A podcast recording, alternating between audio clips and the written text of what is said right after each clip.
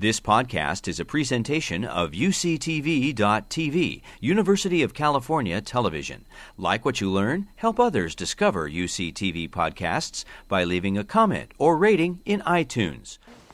So, to begin with, everyone who stayed very long in the camp had a role or found a role. From the perspective of your role at Standing Rock, what did that experience teach you that you would like to communicate to the outside world? What is your takeaway from the perspective of your role? And this will be a question for all of you, but we're going to start with Mark. Um, I began over at Standing Rock really simply like helping rumor control within the tribe, like within uh, just literally a handful of camps.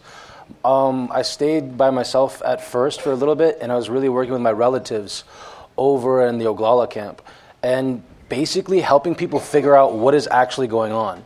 We had rumors coming in every single day that the National Guard is coming down, the drill is in play, and we just have to get to the bottom of these rumors and find out what is actually happening. Um, and that was became the first part of my role. It kind of evolved into when my friends and relatives came in with some resources and a little bit of curriculum for, to bring in nonviolent direct action training for the masses.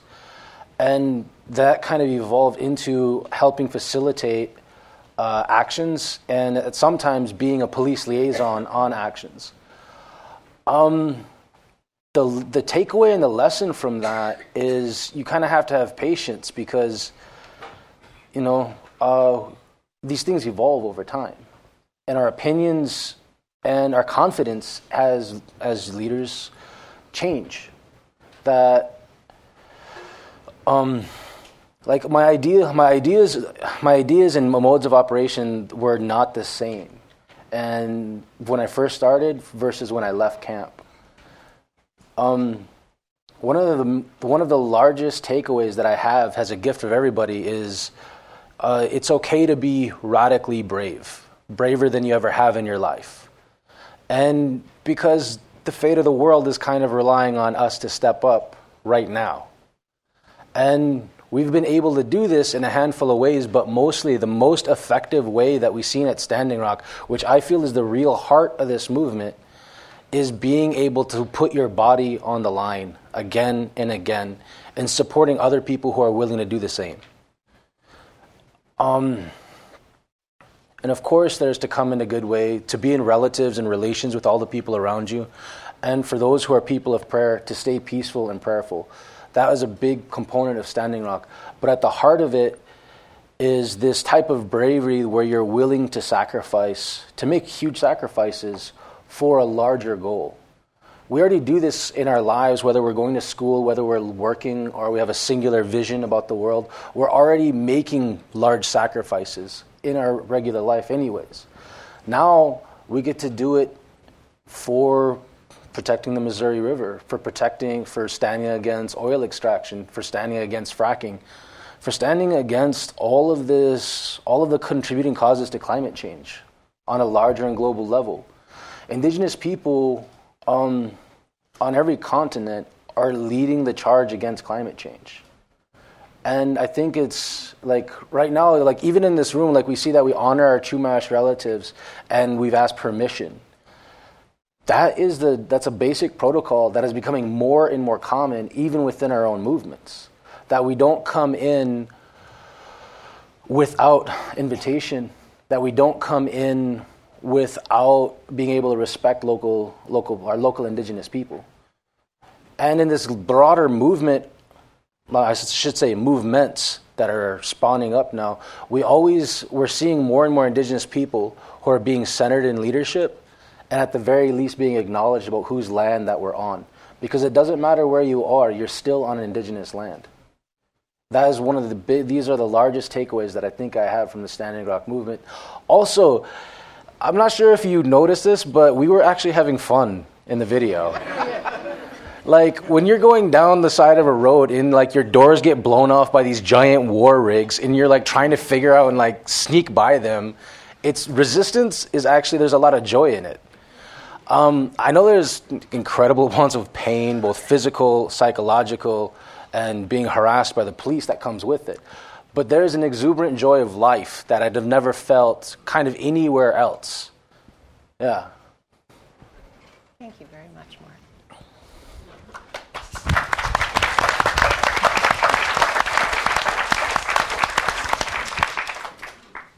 You want your elder to go first, or mm-hmm. She good. I'll tell you why later, but she good. Well, oh, is it on? Can you hear me? Can I hear me? Yeah. Okay, well, my first role being at the camp was a lot different. Well, kind of stayed the same throughout the movement.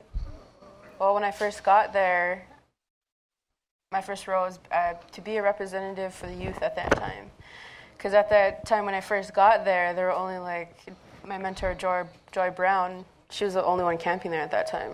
And for me, for me looking up to her and I'm like, she's out there by herself. She doesn't need to be out there by herself. And I went to go out. Me, I'm, I'm young, I'm youthful. I can, I can help out, can contribute, even if it's just chopping wood. But then it kind of grew into something more. After, um, after the, the movement started to change dramatically, when um, I did the run, well, I participated the, in the runs to Omaha, Nebraska, and Washington D.C.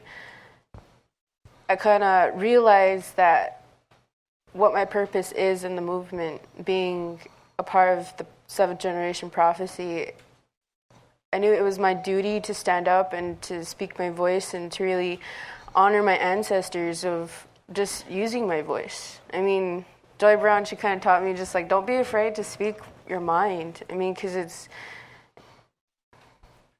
if you don't use your voice, no one will know how you feel. No one will know what you're going through.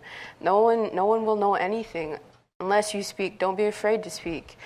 And one of my biggest takeaways is, is throughout that whole movement, like I never felt more connected, never felt more empowered. I mean, it just like activated something inside of me to where I felt like I can live again. Uh, There was no pressure of of social norms. There was no pressure of how smart you were. There was just be who you are, be who you're meant to be, not be who, who other people want you to be. And for me, it's like no matter where you are, no matter who you are, you are native to this land. And it's no one can take that away from me, even not even the government, not political powers, not even the police. To be able to exist and to be able to say, hey, I'm here, and say that matters. That is one of the biggest things that I took away from that because being a Native American in this world is hard. To be able to live and remember who you were before all this, to be able to live on with that and live in a way that will make our ancestors proud. That's one of the things I took away from that.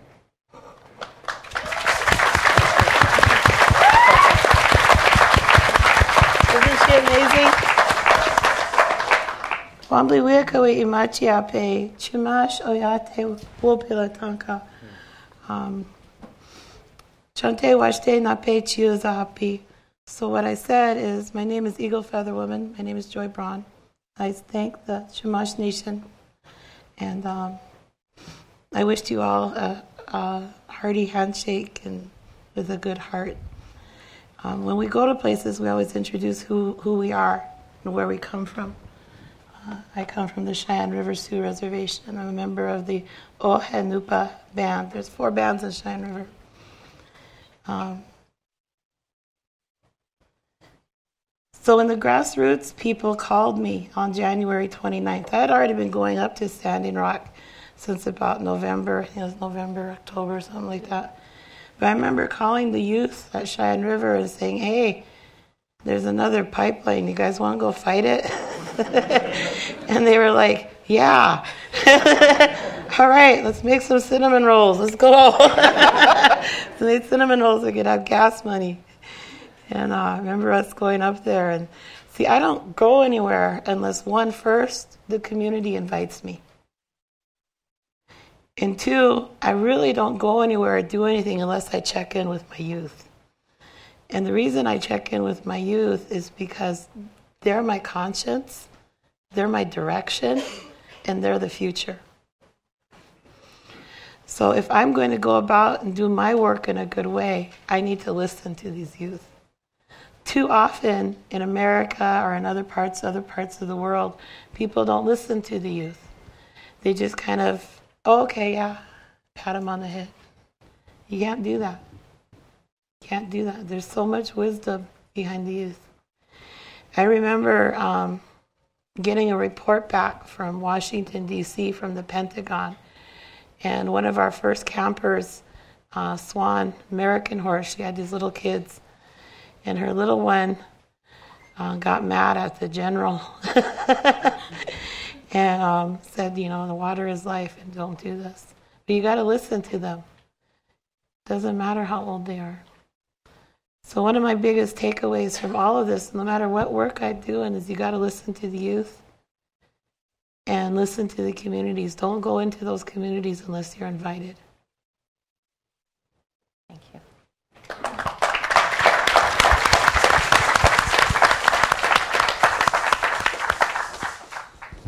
So, our next question Indigenous peoples who oppose the desecration of native land and the passage of the Dakota pipeline under the Missouri River refuse to be labeled as protesters or even a movement and called themselves water protectors. Can you explain to us when you mean, what you mean to say with that term? What is the set of native values or practices you seek to bring to attention of the world beyond the single fight, if you will, against one of the one of another pipelines? Um, there's actually an interesting take on that. That's actually more banal than the question you asked. Uh, federal employees, which so many of our people who have, like, on our reservations, there's very few jobs, and a handful of the jobs happen to be federal jobs. You can't actually, as a federal employee, protest a federally endorsed water, like production pro- like project, like the Dakota Access Pipeline. And so, for a handful of people, they're like, I'm not really protesting, I'm just water protecting. And it's clever. But the larger of it is part of this movement because it's not how I say this. I answered this question a little bit more eloquently before, but this fight felt like, and in a lot of ways still does, if we lose this, we lose our lives. That this is not a political fight for us, it is a matter of survival. And so, if, if we can take an empowered label such as water protector, which is, which is more encompassing than to say we're just we're another activist at a march, that we're actually choosing to transform our lives to be here, to be present, and to be willing to step up. That the label became something almost like a spiritual calling. That it, to say, like to say, I'm a water protector, it allowed people to be magnetically attracted to the movement, to plug in, and to gain this identity in saying that I'm invested in this that this is not a passing fad for me, that this is not something that I'm going to forget about one month or a couple weeks from now, that I'm making a change in my life to dedicate it to protecting something larger than myself. That's my understanding.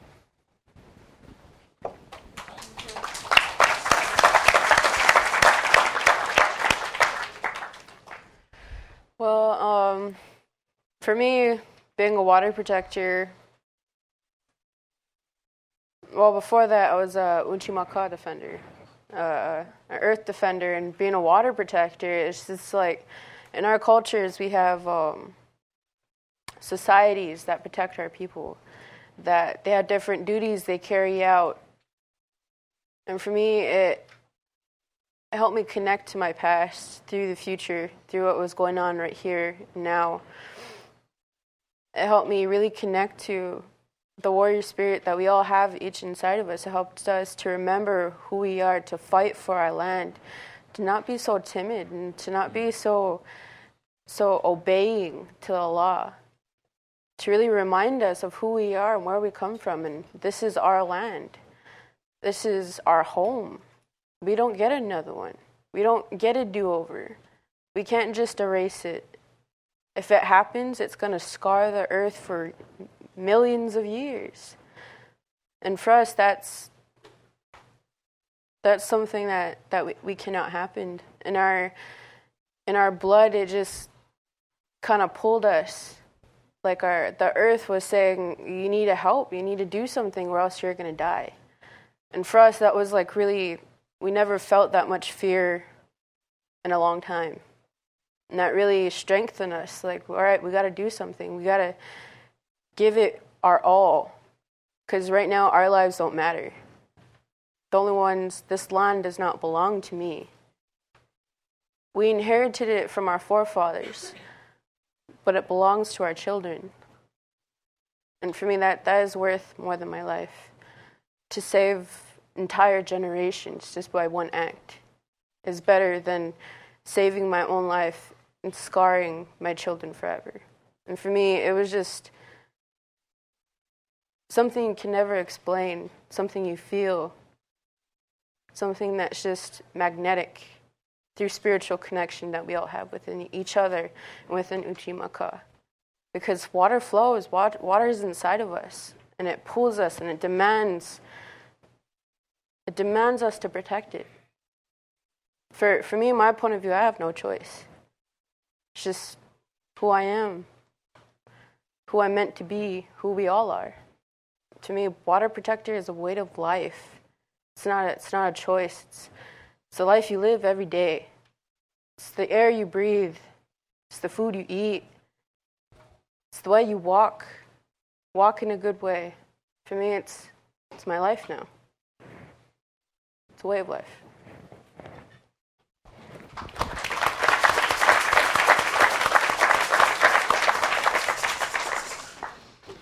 Yeah, we didn't want to be labeled protesters. Protesters go to a march or a rally or whatever.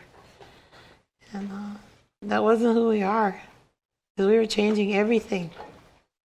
Everything from the mor- time you get up in the morning and you hear Huggy Bear saying, Ihani waste, get up, kick the ball. to at night to the way we were treating everybody around us. In the general world, people don't give a lot of hugs and don't give a lot of affirmations. When you're around water protectors, you're going to get hugged. You're going to get a lot of love. you get teased a lot too. but it really is a way of life. And it's making those conscious decisions every single day that this is the way that I'm going to walk. Because it's really easy to get distracted. Oh, I'm going to go to a movie, I'm going to go out to the bar, hang out, go do this. It's easy to get distracted. The challenge is in not being distracted. The challenge is in making those choices to be kind to one another, to find compassion. I remember one time we were at um, Bismarck, and um, the youth were running in to Bismarck, and we were meeting them at the Capitol.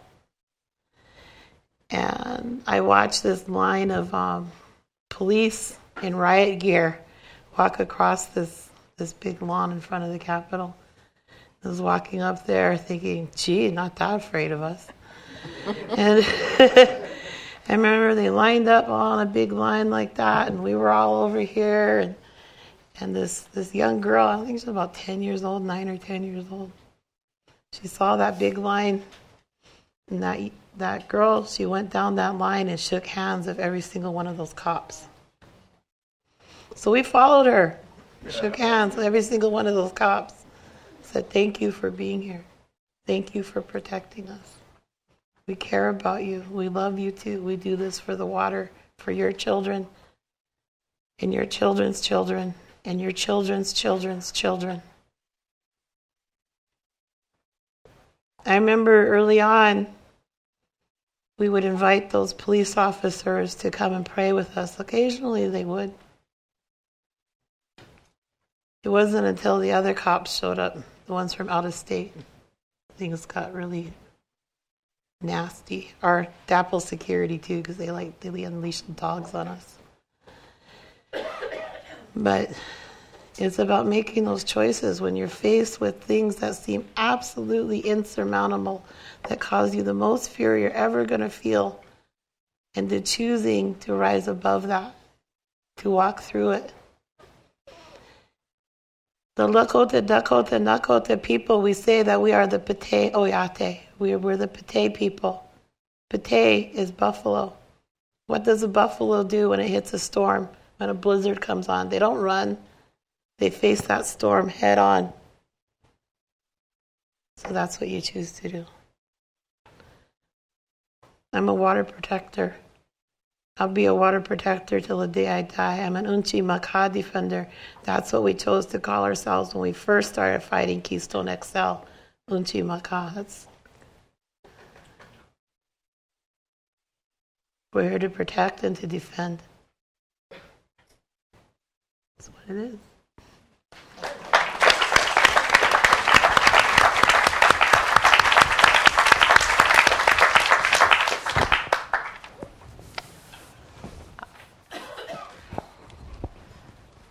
You want to ask each other questions? Just wonder if you had that opportunity. If you said somebody said something. I have other questions here, which I'm going to get to, but I just want to plant that seed that there might have, you may not have gotten an opportunity to do that. So um, let me go to question number two while you're pondering that. I can see Mark's going click, click, click.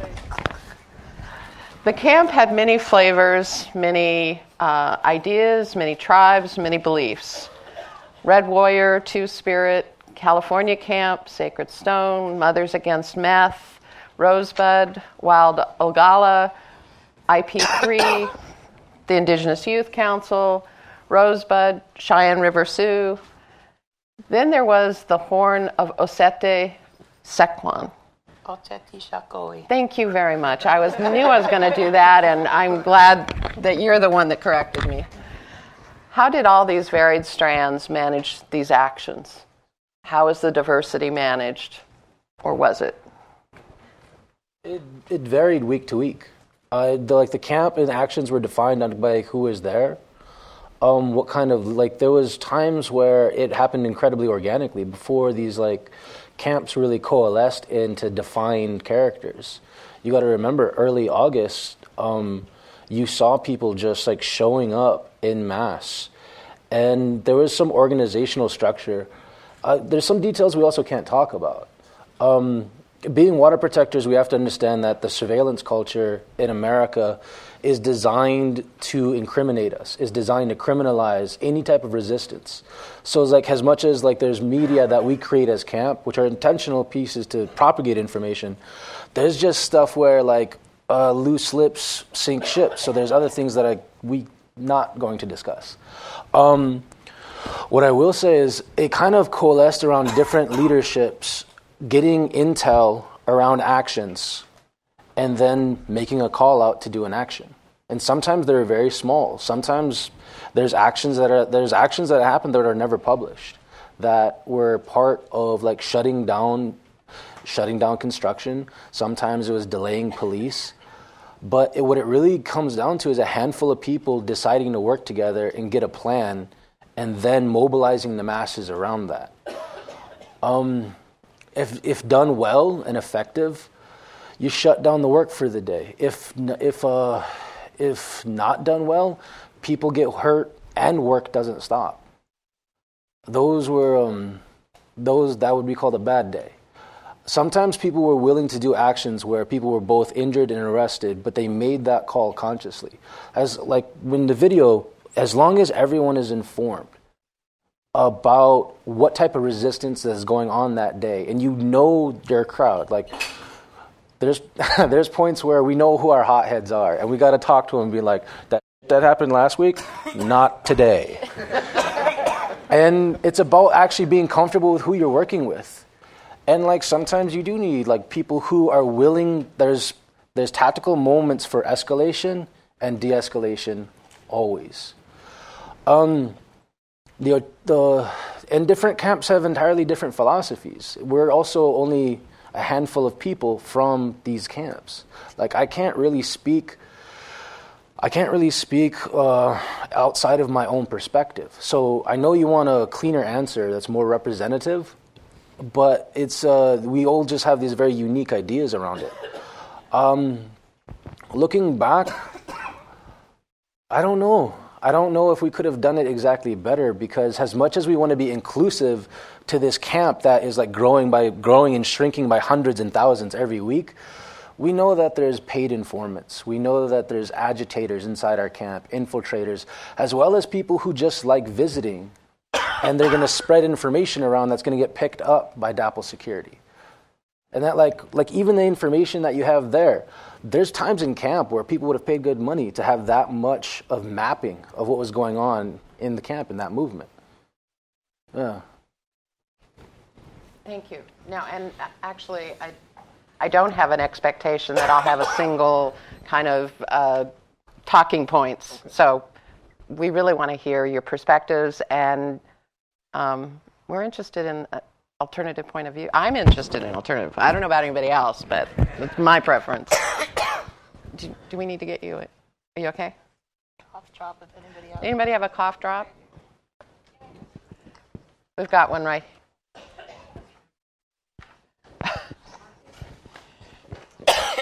the flowers. Flowers are lovely, but they're going on the floor. Thank you. Deslin, do you want to? Yeah. Um,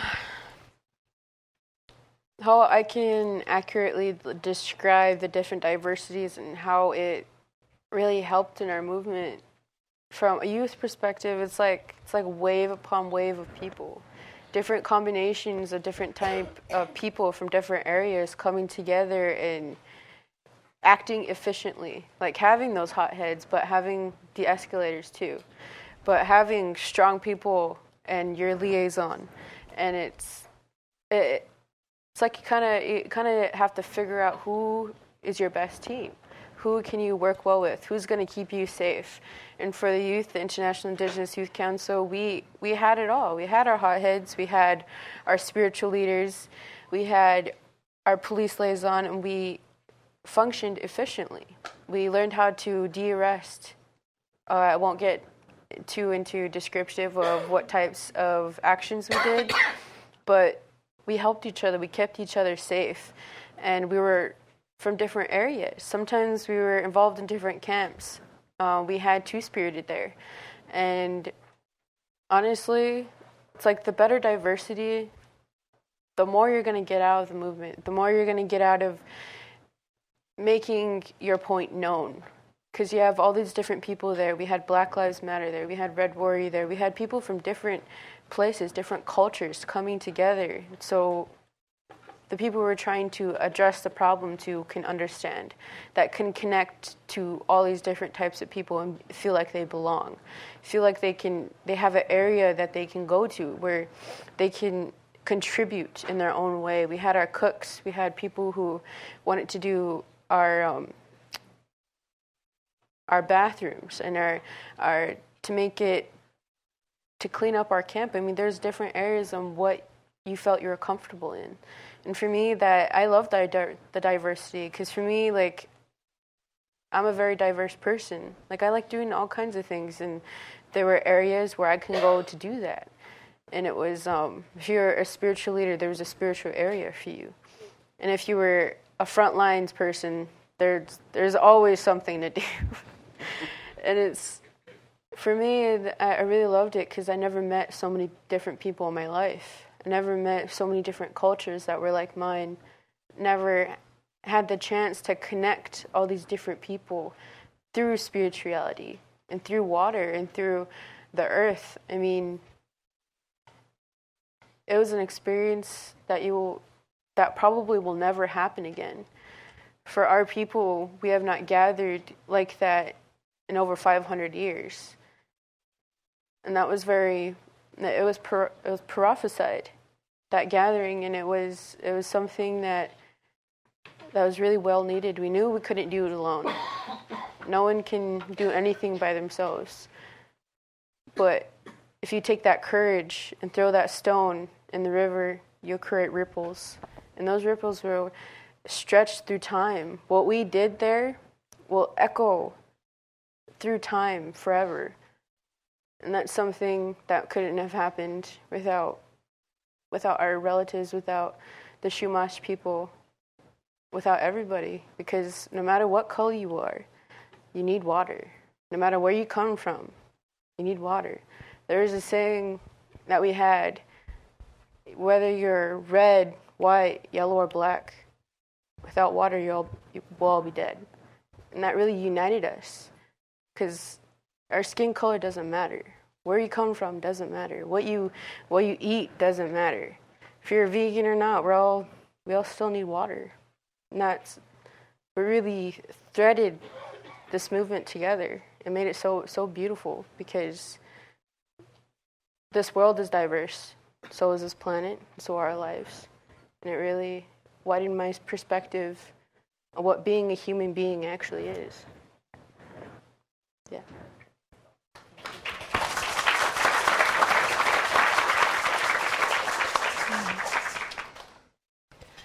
All the different camps. Holy smokes, there were lots of camps.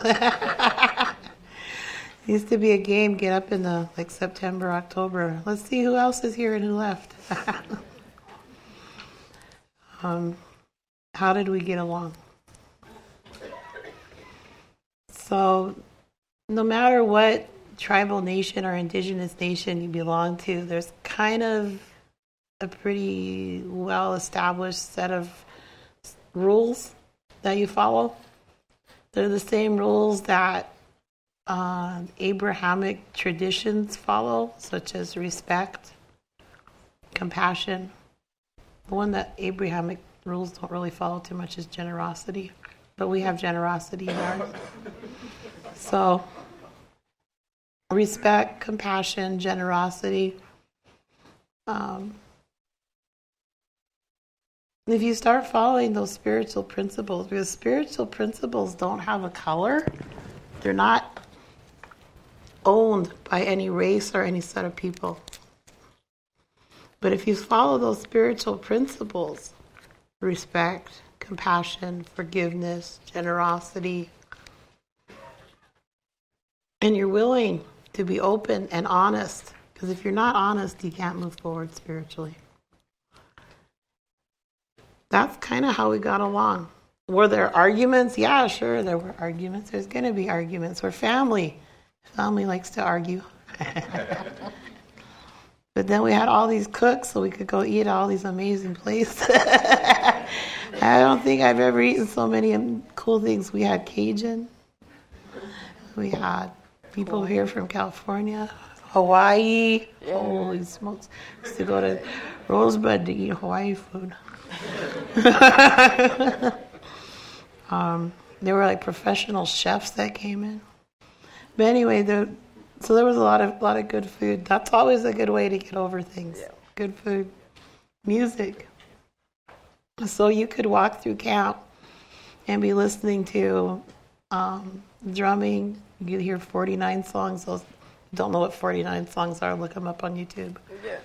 um, if you haven't heard of No DAPL Girls song, definitely look that up. but um, you could hear all kinds of things. So you could hear saxophones playing, trumpets playing. You could hear guitars, and late at night you'd hear ceremony songs going. And how did we get along? Got along because we were there for a reason. Every single person that came there was called for a reason.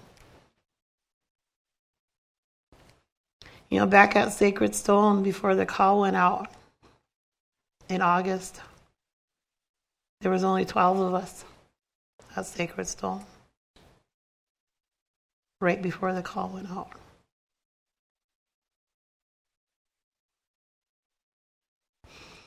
And we knew we had 48 hours.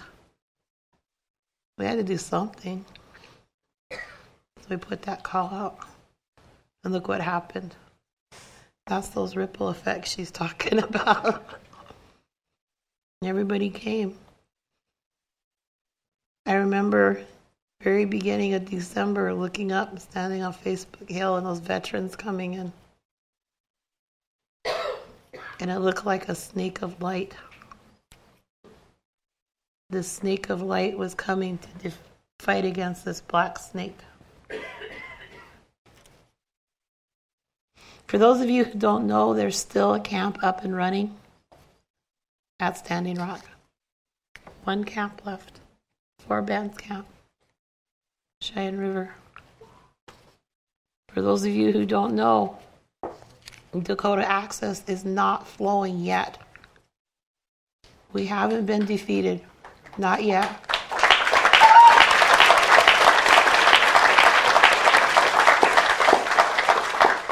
So keep praying because this was all supposed to be done and over with March of last year.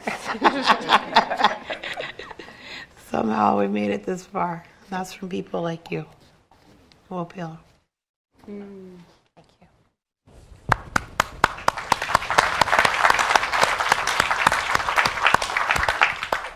So I'm going to move to a wet next cl- question since um, Mark is going to be leaving at some point soon.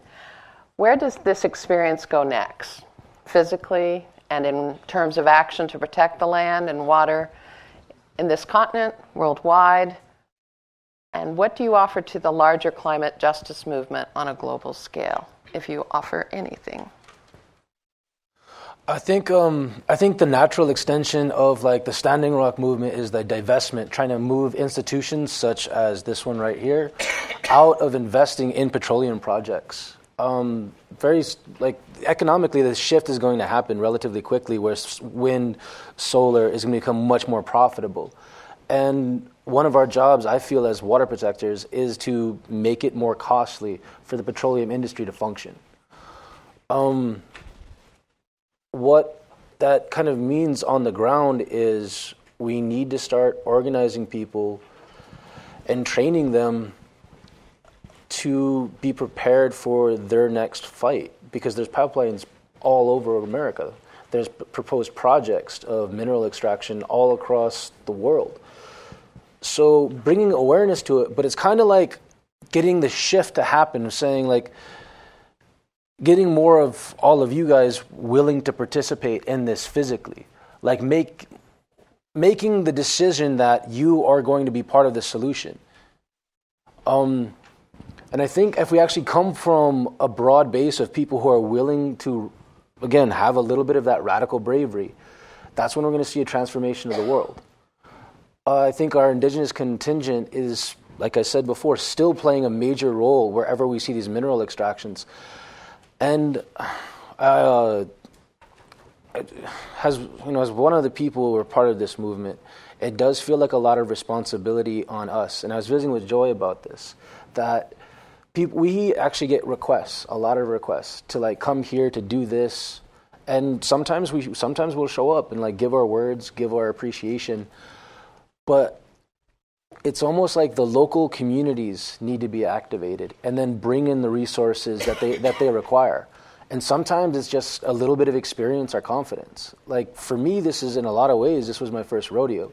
Now um, I can talk relatively as an expert about my experience but i don't like there's people i know who've been doing this for generations. Um, kind of refocusing back to the question is where does this leave this larger movement we're in incredibly dire straits.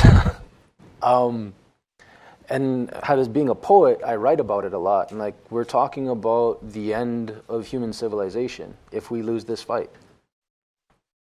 We're talking about the end of human civilization if we lose this fight. So what's at risk is everything. and then you have to weigh your relative amount of comfort versus the end of the entire world as you know. Like and it's not like we can do small things you know water conservation. I'm, I'm in a hotel here so it's like water conservation conservation is incredibly important in california even with the rain that came back. And it's good to have a daily reminder of it, but it's kind of like you have to look into your heart and find whatever motivation, God, spirit, ancestor to connect to to propel you forward to the next part of your life and to make sure that the next part of your life is dedicated to, to fighting against climate change. Like we, we always like, in so much in good like movement work, we like to say we don't have enemies, that we're not engaged in a fight, and it's like, but we are. We know where they live. We know where these billionaires keep their money. We know that based off of the status quo of capitalism in America, it's going to keep on going. Right now, we see a coalescence of movements to fight against Trump, but as soon as Trump's gone, will these movements become diffused again and not understand that we're intimately tied and connected? And at the part of it is uh, it's what my father calls the resource, or yeah, the extractive economy. That wherever we see outrageous profit in the world, there's something that's being extracted and taken, whether it's the natural world, other people's labor, that always happens. So, if we want to continue to exist as people, we have to dramatically have a revolutionary change in how the status quo operates. And we need unreasonable people. We need incredibly brave, unreasonable people, annoying outliers who we sometimes don't understand, to step up, and we have to follow their lead. And it's not easy, and it's scary, and it's challenging and uncomfortable. But again, you have your comfort or the entire world as you know it.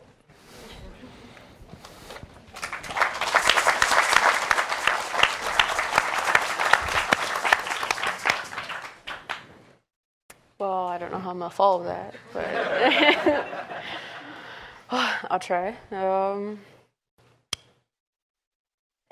for me, honestly, like this movement has not stopped. Has not stopped, and since we start using fossil fuels. Um, for this movement right now, it is like, like our friend Mark said, it is dire. I mean, the more time we just sit around and keep using our fossil fuels, that much closer we are to our end. And that's a very scary thing to think about, that we might not be here. It's, it is really scary. But like we always say, have courage. Find courage in your fear. And for me, I never thought I would live this kind of life. I never thought that I would follow this path to where it has led me right now. And each and every one of us, we don't think like that. We have been told to think a certain way, act a certain way that is the social norm, that is economically appropriate for this day and age, which is technology, which is using more fossil fuels than we ever have before. With our cell phones, with everything you use today, everything to your coffee, to your cars, to even your clothes. Fossil fuels have been used to make those. And be, being consciously aware of that and understanding that as soon as you wake up, being mindful of what you do, even the conversations you have, being mindful that you are alive and what you do to this earth. Even if it's just starting your day and going to school and hanging out with your friends, what you do each and every day affects this earth and affects your lives, affects everyone's life. And for us, like being one out of five trillion, we don't really realize how much effect we have how much your actions can better someone else's. Your actions affect other people. We all we all should know that, right? But apply that to your life. Right now we don't do that. A lot of people in this world don't do that. We don't we're not mindful that oh this this coffee I drink or this this water came from somewhere. It's purified. This water it came from somewhere. But where our water comes from where it goes. If you pollute a water, it's to ruin someone else way down the river. People, people don't really realize that. There's a beginning and there's an end. Either you're at the beginning, what you do affects the end, or if you're at the end, you're kind of SOL. You got to deal with that. And for us, the fighting pipelines and living our life are the same thing. Because we consciously make this decision to fight a pipeline, to say something, to do something about it, not just sit there and stand by, oh, that's happening. For me, every time I was out in the front lines, even if I was doing media, I always tell them, like, if you're watching this right now, do something about it. Don't cry. Don't just get mad, do something. If it makes you feel like that, you have the power to change it. Just like I, I always tell my friends back at home who are have this state of mind that has been scarred into our blood that we don't matter, that our voice don't matter, that we're expendable. With Dakota Access, it was environmental racism on my people, saying that Bismarck was more precious than our water. Because the pipeline was supposed to be going through Bismarck when it was made. But they decided to put it on Standing Rock instead. The actions that person made affected our lives. That one decision, each and every decision you make throughout your life affects someone else. We need to be mindful of that. To not be ignorant of what land you're on, what planet you're on, what water is. Water is not just something that's just there, it's a necessity. We need it. We need water. But we don't we don't need Mercedes Benzes. We don't need iPhone, iPhone 7s. I mean, come on, guys. We don't we don't need those things. We've been living thousands of years without it. But right now, through media and through through the news even we've been told different things either you listen to the people around you or you listen to yourself you got to learn to take orders from yourself before you give them to other people that is like number one rule with us you got to learn to listen to yourself instead of being influenced by other people.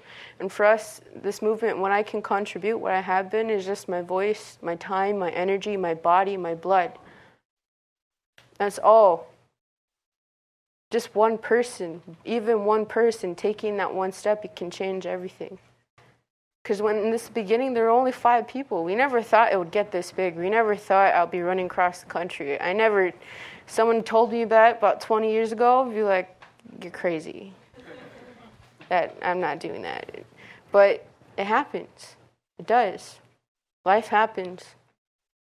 No matter what you have today, we don't have tomorrow. The time is now. We need to act now. That's why I came here. Because right now we're fighting KXL at our home that's going straight through our own community. For us, there's no coming back from that. If that pipeline breaks, my people will have no home we will have no water. We will have nothing to give to our children. Our land is the only thing we have left. Our land and our blood. And for us, this is, this is no joke. This isn't playing around. This isn't just some news on the television. For us, it's real life. It's a real problem.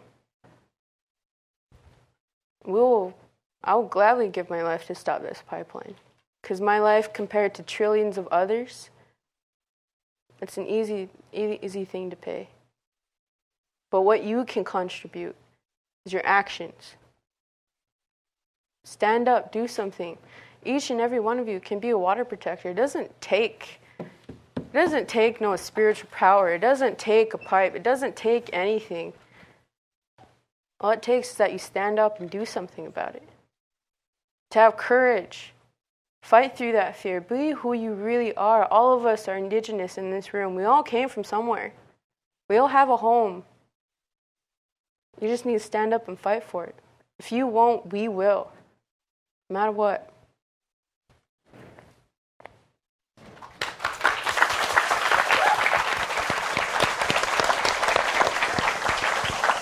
I'm going to let Mark um, exit at this point. I do have one brief, short thing to say.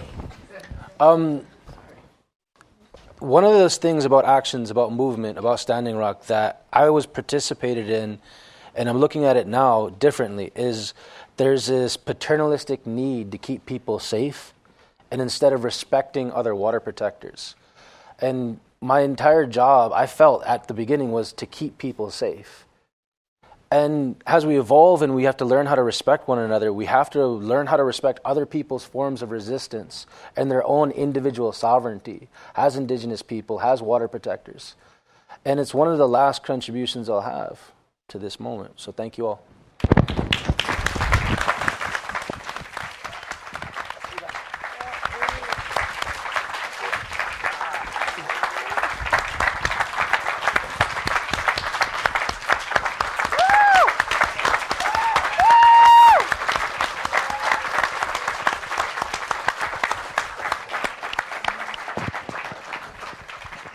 Mark Tilsen. Oh, okay. We're not there yet. Um, it's hard to. Fi- we're not stopping. That was just to let uh, Mark exit. So please don't leave. Um, I'd, I'd like to. Um, first, I'd like to wish Mark a safe journey and thank him very much for coming. And I'd like to turn this over to Joy to respond. Be safe, Mark. Later, Mark. Love you. Mark Tilsen, everybody. Was it climate justice?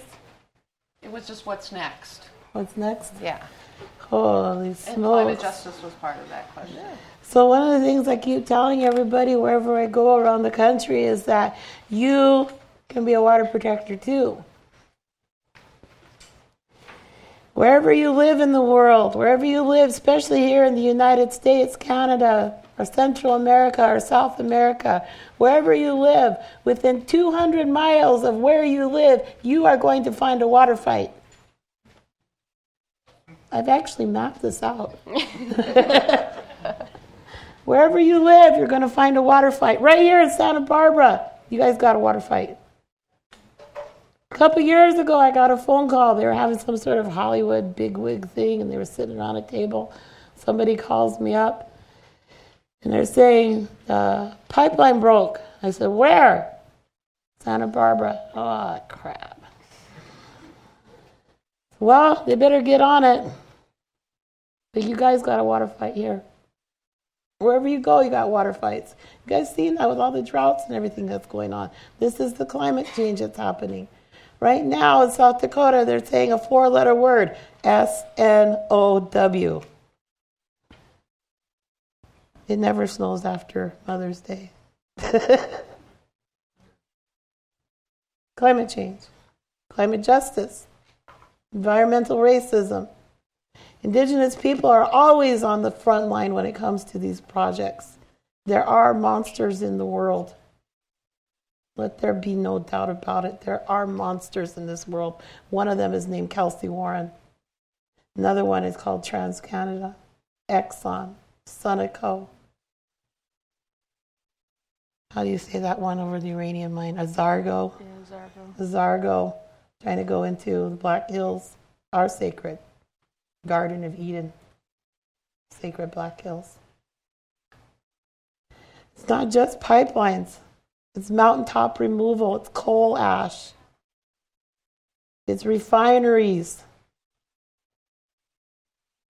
it's, huh? Nuclear power plant. Oh yeah, nuclear power plants and the waste disposable.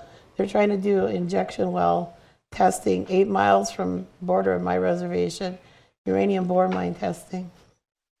They want to put nuclear waste eight miles south of my reservation.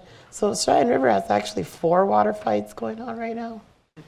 And uh, the reason why they target Cheyenne River is because uh, one, we beat Custer, he got sued, and two, uh, we were the last last of the four bands to actually move onto the reservations.